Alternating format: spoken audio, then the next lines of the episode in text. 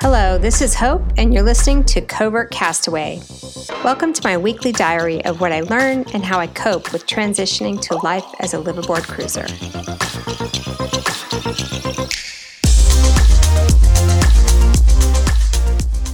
Should we sell the house or rent it out? What if cruising doesn't work out? Where will we live? Oh, I don't want to sell my house. I raised four kids here. This basically sums up the self bargaining I went through, which all came to a head when a for sale sign went up in the front yard one morning after I returned from a business trip. Welcome to Covert Castaway. Today I'll share my process for deciding to sell the house. I am not going to lie. Deciding to sell the house was the most emotional process I've ever gone through. I grew up in complex circumstances that might require a whole other podcast series. I moved 14 times before I graduated high school, which also may be why the vagabond cruising lifestyle is also appealing to the adult version of me. After college, my boyfriend and I got tech jobs, got married, da da da had a couple kids, moved a few times, and landed in a cul de sac of my dreams. It was disguised as an overpriced fixer upper in a sleepy suburban neighborhood outside of San Francisco. But this was a monumental moment. We had arrived. Never before had I fallen in love with the house. My transient state of mind never allowed me to emotionally connect with inanimate objects, but I tend to be a hopeless optimist and I only saw the potential. When we moved in, she was just a hot mess, like a woman well past her prime, but trying to attract a lover maybe by showing a little leg, but barely able to smile with her Spanx cutting off blood circulation. She definitely had sex appeal from the curb, but up close, she showed her age. Over the years, we took her through two major facelifts and a full body makeover, and she was transformed into a warrior goddess. I never doubted her through the countless quakes that come with living between four major fault lines. She kept us safe through the threat of floods and a five alarm fire that burned our next door neighbor's house down just after their own remodel. Through the holidays and heartbreaks, through personal achievements and major milestones, through terrible accidents, major illnesses and recoveries, all the crisis that comes with divorce, and the joy that comes with starting anew.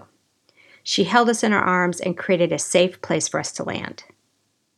She hosted countless birthday parties and bared the burden of the smells that come with my years of Sunday bacon and my bad habit of burning cookies and beans left on the stove too long. She made room for guests and patiently provided gallons and gallons and gallons of hot water through two teenage boys' showers. She smiled on the outside when fights broke out inside, making sure to keep appearances while the tears and apologies settled in.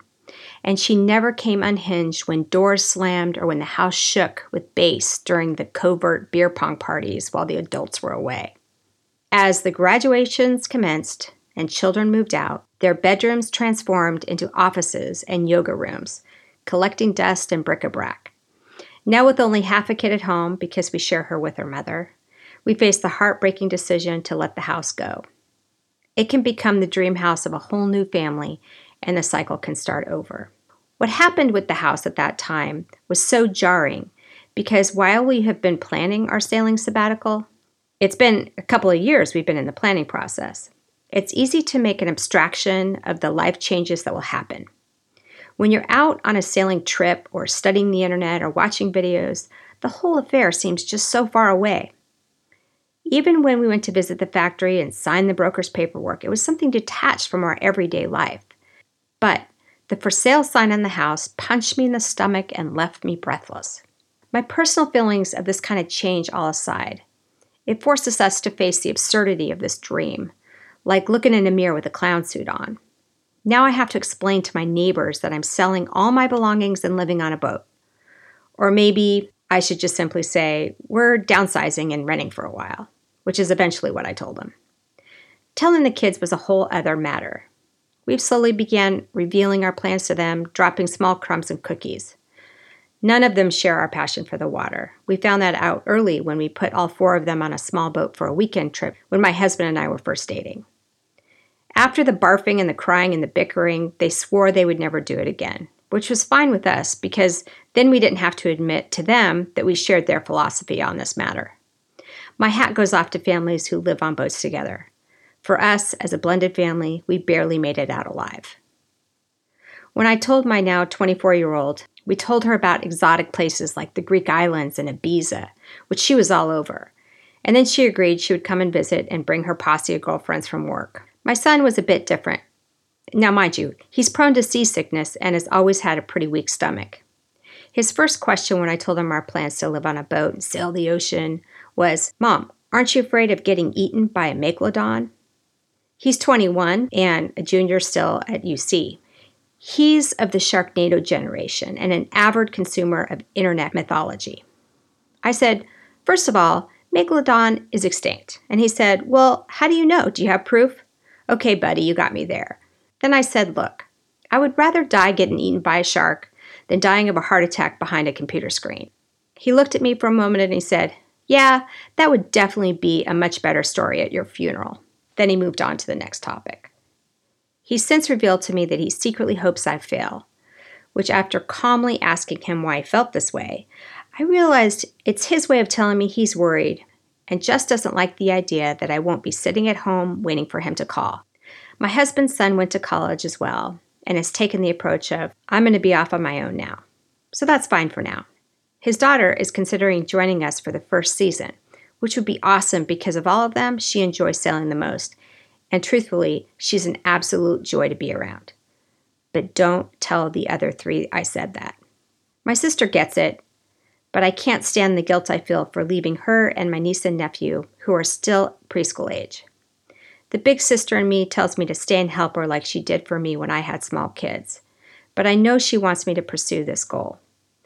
She claims to enjoy living vicariously from afar, so I'm happy to help her in that way, I suppose and she loves to travel, so our hope is she'll come visit. Although she gets pretty seasick just looking at a dock, so I'm not sure yet, you know, how to overcome that.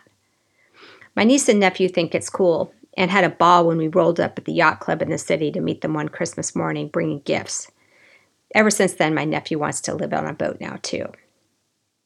My mom's a whole other issue, but I try to remember she's also of a whole other generation. She sent me a text recently and she said that I was sorry that I had to give up my house, and she wouldn't be disappointed in me if I changed my mind. I, of course, wanted to scream at her insinuation that I was following the dreams of my husband, not my own. But parents, like children, teach us the true meaning of unconditional love. My husband's parents we told when we went to visit them last summer in Europe. As he told them in their native language, I sat and smiled. They asked questions like, how will we live and what will happen when we come back? And I just sat and continued to smile, fighting the embarrassment of not having all the answers, an attribute that normally I take great pride in. He explained we had been saving and have enough money to live on for a while, but not forever. They live in a country with a very different approach to retirement and healthcare, so they just want to be sure we had a good backup plan if things didn't work out. And this is our worst case scenario. The boat sinks and we're penniless. We could eventually move to Europe get jobs in a local florist or bakery, and live a happy life with affordable health care, and make our kids come visit us. This is not the worst idea in the world. Telling my ex husband was actually more entertaining than anything else. He's the definition of a land based homebody and never much enjoyed traveling, vacations, or any unexpected change, which partially explains our incompatibility as a married couple. I adore him as the father of my children. He's a wonderful man, and I don't regret anything about our nearly 20 years together. Let me be clear about that. When I told him of our sailing plans, he asked where I was going to live. I told him, no, we're going to live on the boat. And he said, no, no, but where will you be based? Where's your house? And I said, no, the boat is our house, and we'll be moving on it, so we're based wherever the boat is. And then he said, but where will you live? I laughed and told him he was probably in denial and it would eventually sink in what I was telling him. He really wanted me to keep the house, which I understand. We originally bought it and remodeled it together, so like me, he has a connection with the house too. I bought him out, but I think he still thinks of the house as ours. He suggested I rent it out, which I did consider for quite some time.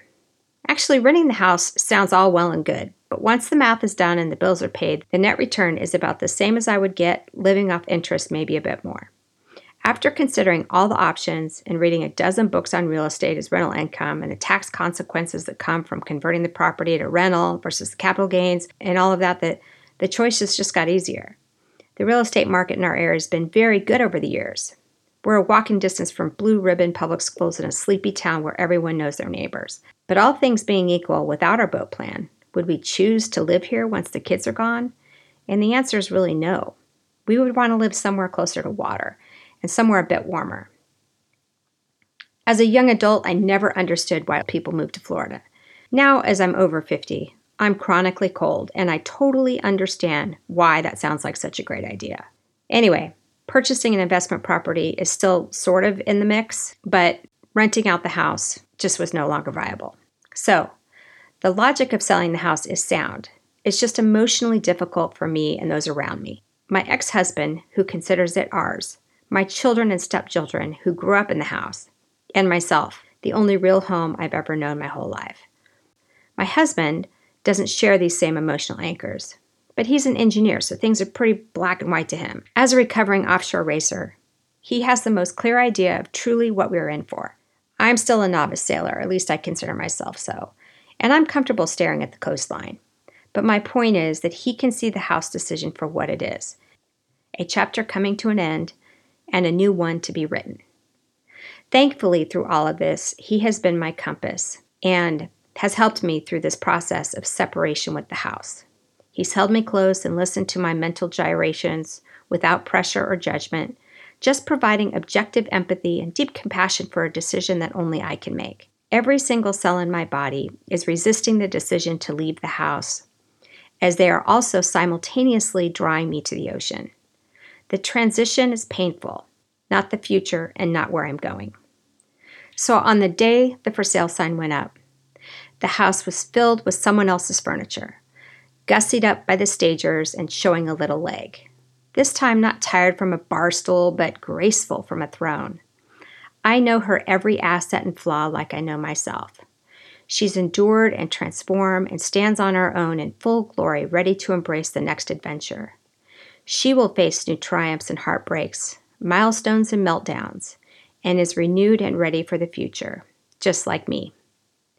So, this is my lesson in getting over the hump on selling the house that took me about a year to come to terms with. You can focus on the past or you can focus on the future, but whatever it is you focus on, it gets bigger. I just wasn't looking in the right direction for a very long time. What about you? What did you learn when you went through the process of selling your house? And what are you learning now on your own journey? Please visit the Covert Castaway episode page or the Facebook page and give me some thoughts on what you think or advice on what you want to see in the next episode. Thank you for listening. If you like this podcast, please subscribe, like, or share with another Covert Castaway. Fair winds for now.